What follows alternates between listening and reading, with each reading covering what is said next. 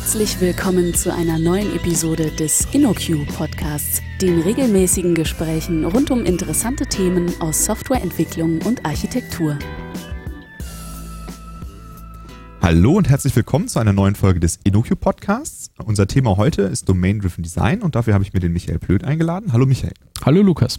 Magst du uns ganz kurz sagen, wer du bist und was du bei InnoQ so machst?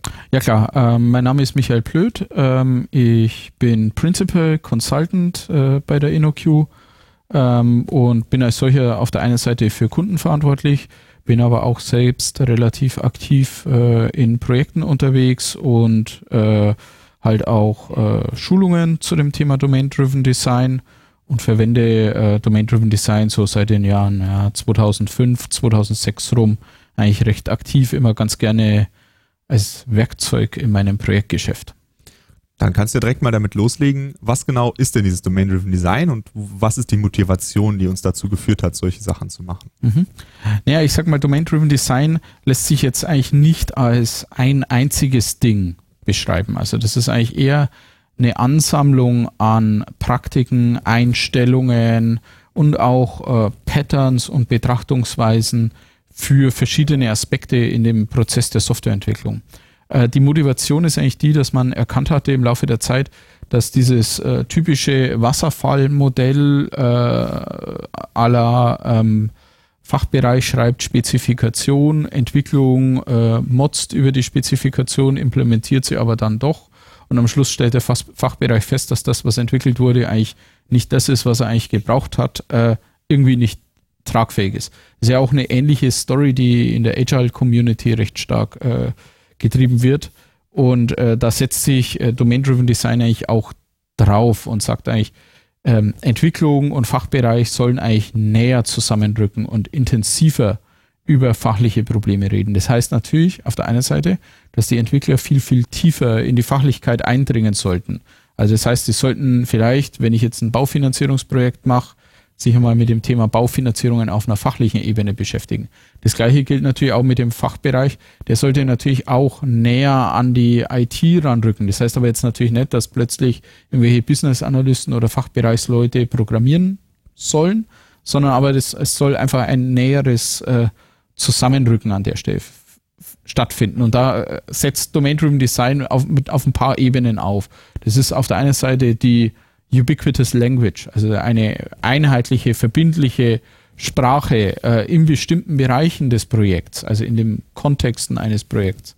Ähm, das geht über, über das Strategic Design, welches mal das große Ganze von verschiedenen Systemlandschaften, Anwendungslandschaften, Anwendungen betrachtet, bis hin zum Tactical Design, wo ganz konkrete Design Patterns, Entwurfsmuster oder eben, ähm, ich sage jetzt mal, Konstrukte für die Implementierung spezifischer äh, Logiken ähm, propagiert werden. Mhm.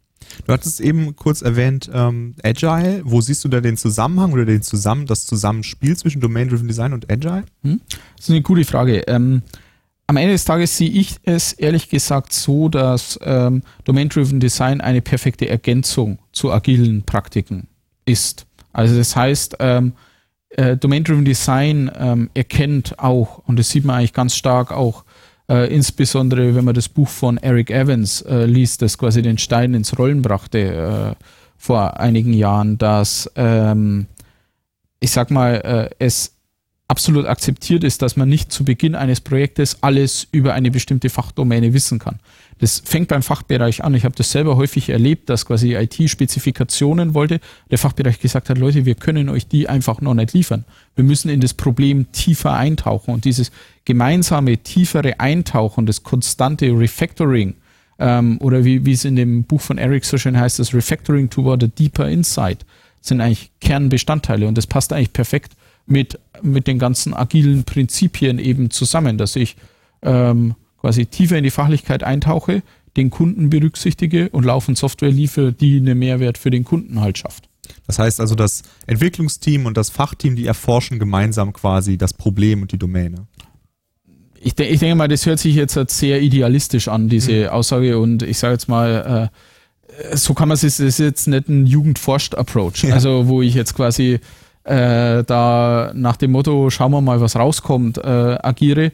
Aber es ist quasi so, dass, äh, dass es quasi akzeptiert ist, dass man plötzlich erkennt, ah, okay, wir haben jetzt irgendwie eine tiefere Erkenntnis über unseren Markt erlangt, über unsere Domäne erlangt und dass ich das eben auch ähm, im Design der Software widerspiegle. Also äh, ich sage jetzt mal so, die, die, das Herz der Domäne sollte eigentlich ein Kernstück des Designs der Software zu einem gewissen Grad auch sein. Mhm. Und gibt es auch einen Zusammenhang zu der DevOps-Bewegung oder siehst du das als hm. vollständig unabhängige? Naja, Themen? ich sag mal, ähm, das, das geht eigentlich alles äh, halbwegs Hand in Hand. Äh, natürlich ist es so, äh, dass Domain-Driven Design und DevOps erstmal überhaupt nichts miteinander zu tun haben. Aber wenn ich ein bisschen die, die, dieses ganze Feld ein bisschen näher betrachte, finde ich eigentlich, dass sich die wunderbar ergänzen. Auf der einen Seite sagt DevOps, dass der Betrieb und die Entwicklung näher zusammenwachsen sollen, dass ich quasi ein Team habe, das eigenverantwortlich hergeht, Software entwickelt und betreibt äh, und weiter pflegt. Auf der anderen Seite habe ich Domain-Driven Design, das propagiert, Fachbereich und Entwicklung sollen quasi näher zusammenrücken und quasi in dem Design der Software enger zusammenarbeiten. Also auf die Spitze getrieben formuliert könnte ich sagen, dass Domain-Driven Design eigentlich durchaus, dass man es behaupten könnte, propagiert, dass es super wäre, wenn fachliche Mitarbeiter Teil eines Teams sind. Und wenn ich das jetzt eins und eins zusammenzähle und die zwei Puzzleteilchen zusammensetze, komme ich eigentlich schon in einer idealen Welt dahin, dass ich quasi ein Team habe, welches Software erstellt, spezifiziert, äh, betreibt, ausrollt und so weiter und so fort. Und dadurch komme ich eigentlich zu der, und da kommen wir wieder zu dem Agile-Bereich, Produktdenke, die ich eigentlich haben will. Ich will eigentlich wegkommen von so einer Milestone-Projektdenke in Richtung einer Produktdenke äh, in den IT-Projekten. Mhm. Also ich finde, obwohl es jetzt so explizit nicht äh, beschrieben steht oder ausformuliert ist, finde ich eigentlich schon, dass das äh, ganz gut zusammenpasst. Okay, ähm, du hattest eben schon erwähnt, dass ähm, Domain-Driven Design nicht einfach eine Sammlung von Patterns ist. Mhm. Ähm, du, du hattest unterschieden zwischen dem Strategic Design und dem Tactical Design. Mhm. Ähm, ich würde sagen, wir fangen mit dem Strategic Design an. Gerne. Magst du doch mal kurz mhm. äh, ein paar Begriffe ähm, erklären, ja. was, was da so ja, natürlich. Also ich sag mal so, ähm, salopp formuliert äh, kann man sagen, dass es beim Strategic Design erstmal um das große Ganze geht. Also das heißt, die Gesamtheit eines Systems oder einer Systemlandschaft. Also ähm, faktisch basiert Strategic Design erstmal auf einem Konstrukt namens Bounded Context ähm, und den Domänen und Subdomänen. Also die Domäne, das ist sozusagen der, der ganz große Rahmen. Die Subdomänen sind dann die ersten Untergliederungen. Also ich könnte beispielsweise sagen, meine Domäne ist Banking, ich habe da die Subdomänen Produkte, Vertriebskanäle, Marketing und so weiter. Und jetzt beispielsweise bei den Vertriebskanälen äh, weitere Subdomänen, äh, Filialen, Automaten, Callcenter, Online, Apps und so weiter. Und bei den Produkten Einlage, Auslageprodukte wie Girokonten auf der Einlageseite, Auslageprodukte, sowas wie Kredite auf der anderen Seite beispielsweise. Das sind sozusagen meine, ich sage jetzt mal Subdomäne. Und wenn ich jetzt beispielsweise das Thema Baufinanzierung als Subdomäne mal betrachte, kann ich diesen Teil eigentlich weiter untergliedern in einzelne fachliche Teilbereiche. Also beispielsweise so etwas wie eine Antragserfassung, sowas wie das Abholen einer Schufa-Auskunft, sowas wie die, das, die Entscheidung über einen Kredit samt vielleicht irgendwelche Scoring-Regeln und so weiter und so fort. Und dort kann ich Bounded Context schneiden. Und der Bounded Context, ähm, das ist jetzt etwas, was, ich sag mal so, man, man sagt eigentlich relativ häufig, oder ich habe das schon relativ häufig gehört, naja, sind wir so ehrlich, das Interim Design ist doch eigentlich alter Wein in neuen Schläuche. Das stimmt so nicht ganz. Natürlich propagiert Domain-Driven Design eigentlich nichts anderes wie eine, ein, ein so seriöses, äh, ich sage jetzt mal, Software Engineering-Tum.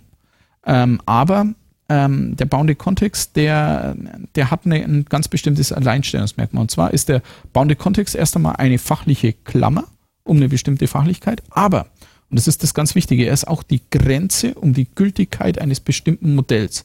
Also das heißt, das ist eigentlich ein, ein ganz stark dezentrales Architekturkonstrukt. Das geht eigentlich ganz stark weg von Zentralisierungsbestimmungen. Also das heißt, ich gehe eigentlich weg von einem jenen zentralen Kundenservice oder CRM-Service, der unternehmensweit verpflichtend ist, dass ich quasi sage, ich behandle Kunden im Kontext A anders wie in einem Kontext B. Ähm, Nehmen wir beispielsweise die, die Registrierung für eine Softwareentwicklungskonferenz. An der Stelle kann ich quasi sagen, dass ähm, in der Reservierung ich den Kunden sehr natürlich, persönlich modelliere. Aber jetzt beispielsweise, äh, wenn es um das Eventmanagement geht, wo, wo mich interessiert, was sind die Essenspräferenzen meiner Besucher, um das Catering bestellen zu können oder welche Referenten setze ich in welche Räume quasi, ähm, je nach Beliebtheit der Referenten oder der Themen, die die haben. Ähm, da interessiert mich eigentlich der einzelne Kunde relativ wenig, mhm. sondern geht es eigentlich eher darum, dass ich halt sage, so und so viele, also quasi Anzahlen. Oder ich habe einmal in einem Kontext das sehr mathematisch, Rule Engine geprägtes Modell, mhm. in einem anderen eher vielleicht ein eventgetriebenes Modell, also was auf fachlichen Ereignissen basiert, und in anderen vielleicht eher ein formularbasiertes Modell, was mhm. ganz stark auf eine relationale Datenbank halt drauf passt. Und das ist mal so der bauende Kontext. Ja. Magst du vielleicht auch noch einordnen, äh, wo, wo du dann die Sprache siehst? Du hast am Anfang über die, ähm, die generelle mhm. oder ähm, Sprache gesprochen und ähm, wo siehst du die? Ist die innerhalb von einem Kontext oder ist die mhm. über das ganze Unternehmen hinweg? Wie funktioniert das? Genau, also diese generelle Sprache, die heißt eben DDD Ubiquitous Language. Also das heißt, ähm, das soll eine Sprache sein, die insbesondere innerhalb eines Kontexts für alle Stakeholder verpflichtend ist. Also das heißt, äh, sowohl für den Fachbereich, für die Entwickler, aber natürlich auch für den Code. Also das heißt, es kann nicht angehen, dass wir auf Deutsch spezifizieren, ähm, auf Deutsch irgendwelche Wiki-Einträge schreiben, irgendwelche Bugtickets verfassen und dann werden deutsche Fachbegriffe auf Ebene der Entwicklung per Google Translate oder äh, Dictleo.org oder sowas äh, ins Englische übersetzt. Äh, da habe ich quasi schon einen, einen Sprachbruch zwischen Spezifikation und Code an der Stelle. Und das ist etwas, was die Ubiquitous Language eben zu adress adressieren versucht, dass wir es sozusagen sprachlich genauer und präziser und verbindlicher auch agieren. Mhm. Das bedeutet also, alle äh, vom Kunden bis zum Entwickler sprechen dieselbe Sprache im gleichen Kontext. Das möchte ich erreichen damit. Mhm. Das wäre die ideale Welt.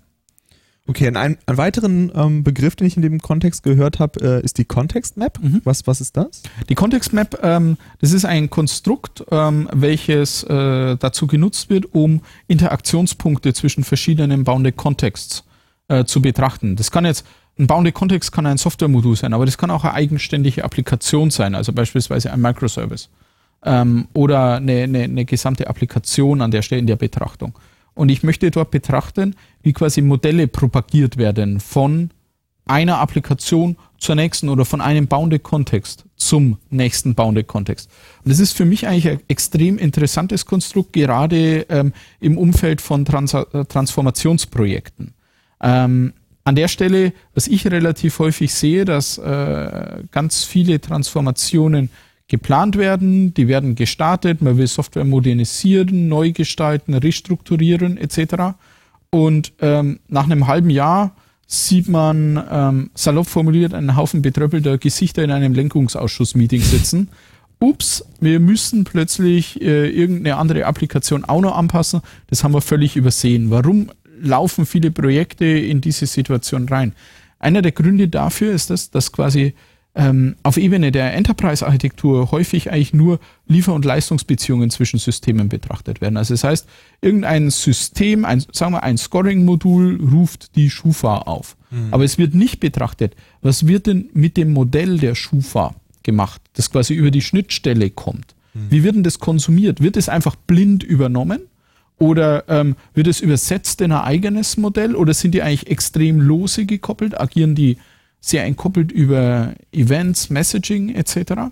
Das ist eine Facette. Und die andere Facette sind organisatorische Aspekte. Also das heißt, ist ein Team sehr aggressiv und ähm, eskaliert relativ schnell bei Modell- oder Schnittstellenänderungen von dem ähm, bereitstellenden Team und hat quasi da einen Einfluss?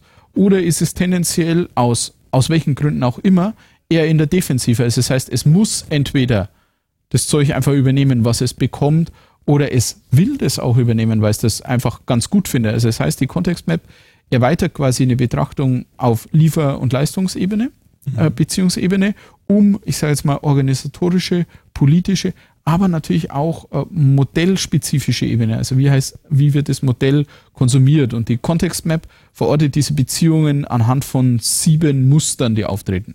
Also es ist einmal beispielsweise Separate Ways, äh, Anti-Corruption Layer, Customer Supplier, Conformist, äh, die Published Language, der Open Host Service oder beispielsweise ein Shared Kernel zum mhm. Beispiel. Okay, und ähm, ich glaube, wir gehen jetzt nicht in jedes von diesen Patterns zu tief rein. Nee, das würde ich nicht machen, aber ich würde nur ganz gern einen Punkt dazu sagen. Ähm, das ist halt ein super Ausgangspunkt, wenn ich Software modernisieren will. Mhm. Oder wenn ich beispielsweise aus Monolithen Microservices rauslösen will. Äh, wenn ich da mal so eine Kontextmap für einen spezifischen Rahmen aufzeichne, kann ich eigentlich diese Transformation, ich sage jetzt mal, mit mehr Vorhersagbarkeit äh, durchführen. Mhm. Und äh, ich finde, es ist eigentlich ein sehr interessantes Vehikel für bestehende Software. Es ist jetzt kein Upfront-Design-Ding, mhm. sondern eigentlich eher etwas, was auf bestehender Software fußt. Ja. Aber die einzelnen Patterns, die müssen wir jetzt nicht im okay. Detail durchklären.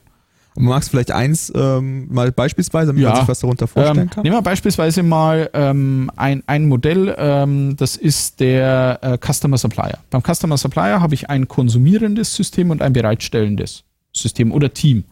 Ähm, also einmal den Customer und einmal den Supplier. Man nennt es auch Upstream, Downstream Team in, mhm. oder System in DDD.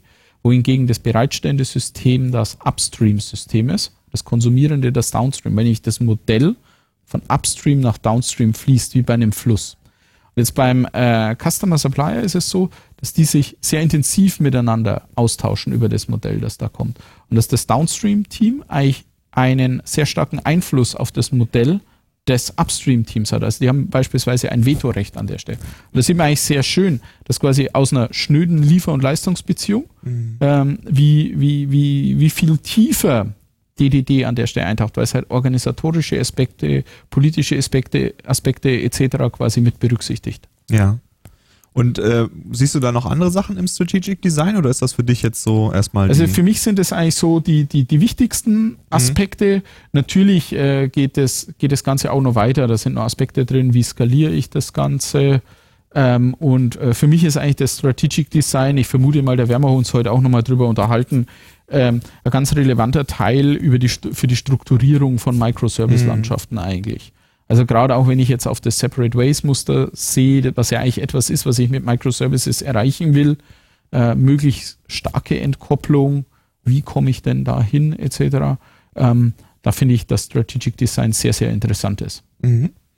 Okay, dann lass uns doch äh, erst, bevor wir darauf eingehen, mhm. nochmal kurz über das Tactical, äh, Tactical Design sprechen. Gerne. Ähm, da gibt es verschiedene Muster, glaube ich. Äh, oder was macht das Tactical mhm. Design aus? Was ist überhaupt Tactical Design? Okay, Tactical Design, ähm, das ist sozusagen der interne Aufbau eines Kontexts. Man, man, spricht manchmal auch von den sogenannten Internal Building Blocks an der Stelle. Mhm. Das heißt, äh, wo Strategic Design eher mal so das große Ganze betrachtet und ein Kontext quasi eher so eine Blackbox ist, wechsle ich quasi im Tactical Design in eine Whitebox-Sicht. Und ähm, das kennt an der Stelle ähm, verschiedene Muster, wie ich quasi einen Kontext intern ausgestalten kann. Also beispielsweise das, das ganz wichtige Dreigespann sind Entities, Value Objects und Aggregates. Das sind so mal die ersten Konstrukte des Tactical Designs. Also Entities sind beispielsweise Modellelemente, die eine konstante Identität haben, die sehr, sehr langfristig ist. Ähm, beispielsweise eine Kundennummer, eine Bestellungsnummer, eine Kontonummer oder sowas beispielsweise. Ähm, und die tendenziell einen eigenen Lebenszyklus haben. Im Gegensatz dazu sind die Value Objects eher zweitrangig. Also sie sind weniger zentral für den Kontext, aber sind dennoch natürlich wichtig. Ähm, der wichtigste Unterschied an der Stelle ist das, dass ein Value Object, dass sich dessen Identität eigentlich nicht an so einem langfristigen Identifier festmacht, sondern eher an der Ausprägung äh, der Attribute. Also zum Beispiel, wenn ich jetzt einen Online-Shop betrachte, der Preis eines Produkts, das ist ein Währungsbetrag. Also es ist irgendwie eine Zahl und eine Währung. Also quasi 10 Euro, 12 mhm. Dollar, ähm, 120 Pfund oder sowas. Dann kann ich sagen, das ist ein, ein Value Object, weil mich an der Stelle eigentlich nur die, die Ausprägung der Attribute interessiert. Auf der anderen Seite, wenn ich jetzt einen 10 Euro Schein betrachte ähm, und den mal im Kontext einer Geldscheindruckerei bei der Bundesbank oder der Bundesdruckerei betrachte, dann, dann betrachte ich diesen einen, jenen ganz spezifischen 10-Euro-Schein und da ist der natürlich eine Entity. Also, und das sehen wir ganz schön. Also, es ist je nach Kontext abhängig, ob ich irgendetwas als Entity oder als Value Object betrachte. Also, und da, da sieht man auch wieder die, diese Logik des Bounded Context schön. Der ist die Grenze und die Gültigkeit eines Modells. Also beispielsweise ein Adressaufkleber auf dem Paket, bestehend aus Name, Vorname, Straße, Postleitzahl, Stadt. Da kann quasi der Name, Vorname aus dem Kunden kommen und der Kunde kann irgendwo eine Entity sein, aber die Adresse ist einfach ein Value, weil wir mit der Adresse nichts weiter machen wollen. Mhm. Äh, aber quasi bei einem, beim Versanddienstleister könnte ich die Adresse eigentlich eher als Entity betrachten, weil die eigentlich das führende Element ist an der Stelle. Und dann eher diese Kombination aus Name, Vorname betrachten, naja, ähm, da geht es eigentlich bloß darum, wo der Paketbote oder die Botin quasi äh, die Klingel äh, mhm. drückt an der Stelle. Ähm, aber jetzt nur mit Entities und Value Objects zu arbeiten, greift eigentlich auch zu kurz. Wir brauchen eigentlich noch eine weitere Untergliederung an der Stelle. Und da kommen die Aggregates zum Tragen. Die Aggregates sind sozusagen nochmal innerhalb eines Kontexts weitere Klammern um Entities und Value Objects. Ähm, sagen wir, an der Stelle hat sich die, die, die Wahrnehmung im Laufe der Zeit in der DDD-Community in meinen Augen ein bisschen gewandelt. Ähm, in, den, in den Anfangstagen von DDD betrachtete man eigentlich das Aggregate primär aus dem Konzept der Root Entity. Also das heißt, das ist der, die Kopf-Entity in einem Aggregate, unter der weitere Entities hängen können und andere Value Objects hängen können und die quasi den Lebenszyklus des Aggregats steuert. Also das heißt, die, die, die macht einen Override auf den Lifecycle sozusagen. Ähm, auf, von anderen Entities. Ähm, auf der anderen Seite ähm, ist die Root Entity auch der einzig erlaubte Einsprungspunkt in ein Aggregat rein. Also ich darf eine andere Entity von außen nicht referenzieren. Ähm, das sind also so die wichtigsten Punkte gewesen, wie man früher eigentlich das Ding betrachtet hat. Das ist natürlich heute nach wie vor gültig, wobei ich heute eher eine Tendenz dazu sehe, dass man zu kleineren Aggregaten übergeht, wo eigentlich meistens eine Entity drinsteckt und ein paar Value Objects und eigentlich eher so Themen wie transaktionale Trennung, ähm, auch quasi das, die, die Art und Weise, wie ich von Aggregate zu Aggregate referenziere, quasi eher hervorhebt. Also beispielsweise, dass ich eben nicht sage, ich möchte eine direkte Referenz auf die andere Root Entity von dem Aggregate haben, sondern eher auf den Identifier der Root Entity und lade dann die Root Entity explizit nach oder beziehe mir die halt explizit quasi nochmal. Ähm, und gerade ähm, auch der Aspekt, dass ich, wenn ich zwei Aggregates updaten will, oder inserten will oder was weiß ich was, jetzt wenn ich mal in, in einer Datenrichtung denken möchte an der Stelle, ähm, dass ich das quasi in zwei getrennten Transaktionen unter dem Konzept der Eventual Consistency eben tun will. Das ist eigentlich eher so ein Treiber, der heute sehr prominent eben diskutiert wird an der Stelle. Es gibt noch weitere äh, Building Blocks an der Stelle. Das sind beispielsweise die Repositories zu nennen, die sich sozusagen um die Persistenz kümmern. Mhm. Und das ist, das ist ganz wichtig an der Stelle. Die Domain-Driven Design Entities und Value Objects sind erstmal keine Persistenzmodelle, sondern es sind Fachmodelle. Ähm, und das ist auch etwas, äh, was häufig äh, falsch verstanden wird, dass die quasi auch direkt verwendet werden für Persistierung. Ich sage mal so, kann ich machen, mhm. ähm, würde ich aber gerade in komplexeren Systemen tendenziell vermeiden, sondern für mich hat dann ein Repository vielleicht nochmal ein eigenes Persistenzmodell quasi on top als Add-on zu dem Fachmodell und es kümmert sich dediziert um sowas wie Persistierung, Persistenz und so weiter. Ähm, und das Repository, das beinhaltet quasi den ganzen Datenzugriffscode, die Data Storage, Caching-Systeme und so weiter und so fort. Das ist eigentlich ein sehr weit gefasster Begriff, wobei man es auf einer Implementierungsebene meistens als Datenzugriffsschicht betrachtet. Also wenn ich jetzt mal so das Repository in Spring Data mir beispielsweise auf einer Implementierungsebene anschaue, es ist eigentlich eher so ein Data Access Layer, aber eigentlich gehört da noch ein bisschen mehr dazu, was ja auch wieder in die Microservice Story ganz gut reinpasst. Ein Microservice sollte seine eigene Datenhaltung haben. Ich empfehle immer wieder, scoped ein Repository auf Ebene von einem Aggregate. Und wenn ich quasi an der Stelle sage, ähm, das Repository hat auch eine Datenhaltung, komme ich eigentlich auch zu dem Schluss, dass ich ähm, gegebenenfalls unterschiedliche Datenhaltungen für verschiedene Aggregates haben kann. Ähm, was noch dazu kommt, sind die Application Services. Ähm, an der Stelle muss man ganz klar sagen, ich möchte eigentlich möglichst viel Fachlogik auf Ebene meiner Entities, Value Objects und Aggregates verorten. Aber ich habe natürlich ähm, orchestrierende Logik, Orchestrierungsaufgaben, Security und so weiter und so fort. Und das würde ich dann tendenziell in Application Services auslagern. Ähm, an der Stelle ähm, wenn ich sozusagen Logik habe, die zwei Aggregates betrifft, brauche ich irgendwas dazwischen. Weil die sich ja eigentlich nur bei Identifier kennen und nicht eine direkte Referenz aufeinander haben. Und das ist da der Punkt, wo ich Application Services ansetze. Und dann gibt es noch die Factories, wobei ich sage, das ist eigentlich so der unspannendste Teil.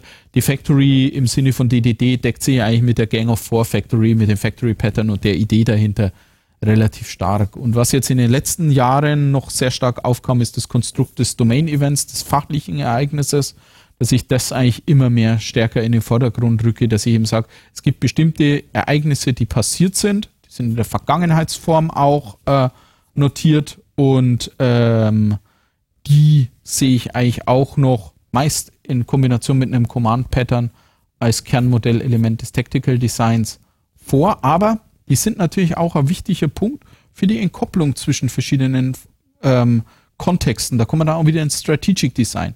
Also der, der, der Domain-Event kann auf der einen Seite verwendet werden für die interne Persistierung, da kommen wir dann in die Richtung Event Sourcing, CQRS etc., wo wir heute jetzt nicht drauf eingehen wollen, mhm. ähm, aber die kann ich auch verwenden als Transportvehikel über ein Messaging-System, beispielsweise Kafka oder irgendwie sowas, um quasi sehr entkoppelt und reagierend mit anderen Kontexten kommunizieren zu können. Okay, ähm, eine Sache, in der man auch häufig von Microsoft, äh, von Domain-Driven Design hört, sind Microservices. Ähm, das scheint ja irgendwie sich gegenseitig zu befruchten. Du bist da eben schon kurz drauf eingegangen. Magst du da nochmal kurz sagen, wo du da die Zusammenhänge siehst und wo du vielleicht die Stärken siehst, wenn man beide Sachen miteinander kombiniert? Ja, gern.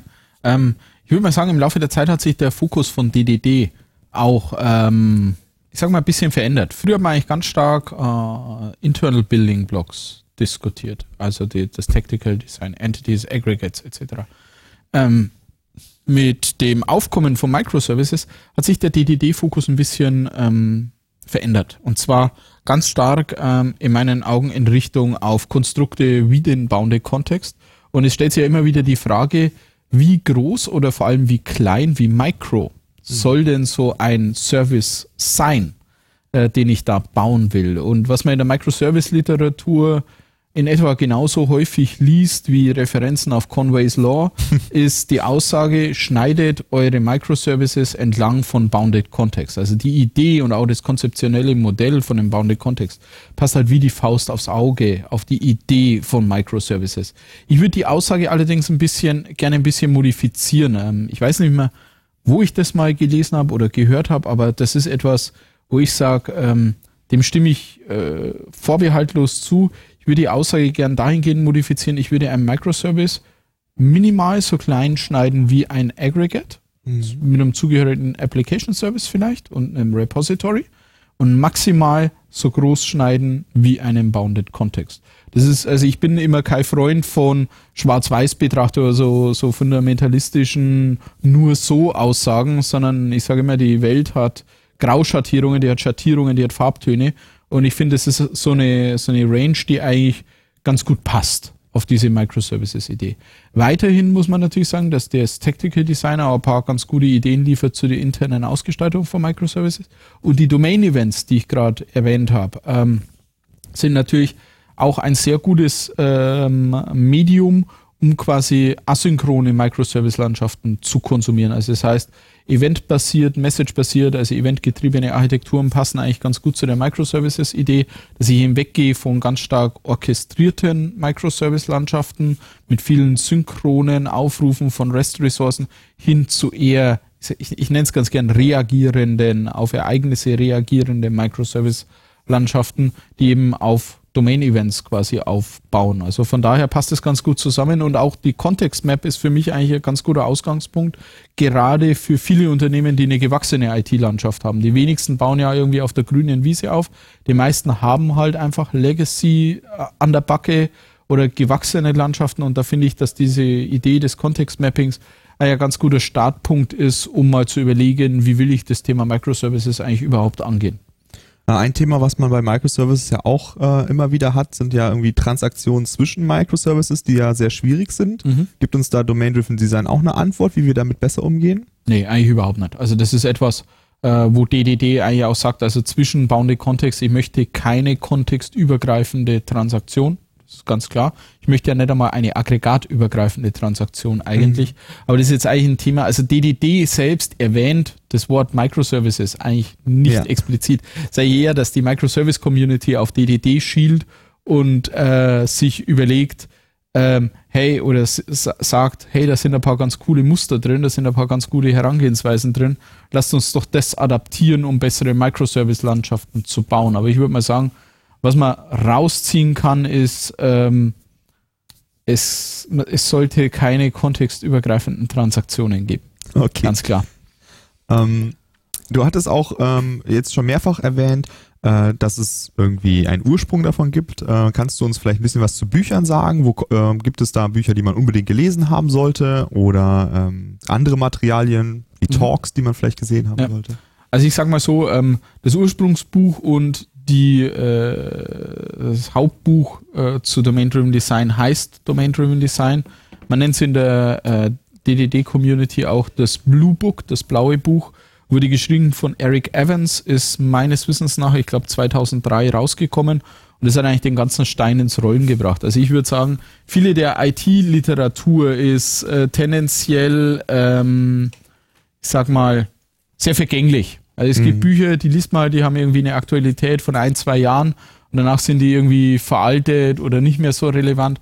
Ich würde sagen, Domain-Driven Design kam im Jahr 2003 raus. Wir sitzen jetzt im Jahr 2017 zusammen und das Thema ist eigentlich relevanter denn je. Also das gehört für mich so zu den ewigen Klassikern der IT-Literatur. Mhm. Ist jetzt nicht ganz leicht zu konsumieren, das Buch, aber ähm, es enthält trotzdem sehr viele schlaue Ideen, würde ich sagen. Ähm, die modernere Variante davon, und da sieht man auch, dass DDD etwas ist, was so ein Konstrukt ist, das einfach im Fluss ist im Laufe der Zeit, ist dann Implementing Domain-Driven Design von Vaughan Vernon, das sogenannte Red Book. Es ist mhm. beim gleichen Verlag rausgekommen, ist in etwa genauso dick wie das originale DDD-Buch, ähm, aber es ist, hat ein bisschen einen moderneren Touch. Also das Implementing Domain-Driven Design setzt auch ganz stark auf, ähm, sagen wir, durchaus einen Implementierungsfokus und auch auf Domain-Events, Event-Sourcing, CQRS und so weiter. Das wird dort alles diskutiert. Und von dem Buch gibt es noch eine, eine kleinere Variante, Domain-Driven Design Distilled, auch von Von Vernon. Ähm, rausgebracht äh, auf Englisch, sind so circa 100, 120 Seiten. Wer dann einen einfachen Einstieg will, den kann ich das empfehlen. Und das Schöne ist, das von dem Buch gibt es jetzt auch eine deutsche Fassung. Äh, die ist ganz toll geworden, äh, übersetzt worden von der Carola Lilienthal und dem Henning Schwendner. Und äh, die ist beim D-Punkt Verlag rausgekommen. Ähm, da kann man reinschauen. Und ähm, Shameless Plug an der Stelle äh, ich bin momentan auch dran, ein Domain-Driven Design Buch zu schreiben auf Englisch ähm, welches allerdings kein Lehrbuch sein wird, sondern ein Lernbuch. Ähm, und zwar startet das Buch mit einer sehr ausführlichen Fallstudie. Und anhand der Fallstudie, die ich sage jetzt mal so 30 bis 40 Seiten in dem Buch einnehmen wird, werde ich quasi sehr, sehr konkret anhand von verschiedenen Beispielen äh, Gedankengänge zur Modellierung von verschiedenen Aspekten mit Domain-Driven Design sozusagen betrachten. Und das ist halt nicht nur immer so äh, quasi, ihr müsst es so machen, sondern ich werde auch ganz viele so Erwägungen einbeziehen. Mhm. Das wäre folgende Idee, man könnte es so machen und ich werde das äh, inkrementell veröffentlichen auf LeanPub. Ähm, es nennt sich ähm, Hands-on Domain-Driven Design by Example und ähm, wie gesagt ist auf LeanPub ähm, wird es rauskommen. Erstes Release wird wahrscheinlich Oktober, November sein. Super. Also da packen wir natürlich auch äh, Links in die Show Notes. Äh, eine Frage noch zu den beiden Büchern von Von Vernon. Ähm, mhm. Wenn man jetzt äh, das Red Book liest, also das äh, umfangreichere Buch, äh, dann braucht man das Distilled nicht mehr zu lesen, weil da alles drin steht oder ja. ergänzen die sich in irgendeiner? Nee, also ich würde jetzt sagen, also wer das, äh, das Red Book gelesen hat, für den ist das äh, Distilled vielleicht einfach nochmal eine knappere Zusammenfassung, eine knappere Referenz, aber die sind eigentlich inhaltlich ähm, etwa in etwa deckungsgleich. Okay, super. Ja, dann danke ich dir für das Gespräch und den Hörern äh, bis zur nächsten Folge vom InnoQ Podcast. Alles klar, danke. Viel Spaß beim Zuhören. Ciao. Ciao. Vielen Dank für das Herunterladen und Anhören des InnoQ Podcasts. Mehr Episoden und weitere Informationen finden Sie unter innoq.com/podcast. Wir freuen uns über Feedback, sei es Kritik, Lob oder Vorschläge für zukünftige Episoden, per E-Mail an podcast.innoq.com oder als Kommentar auf der Website.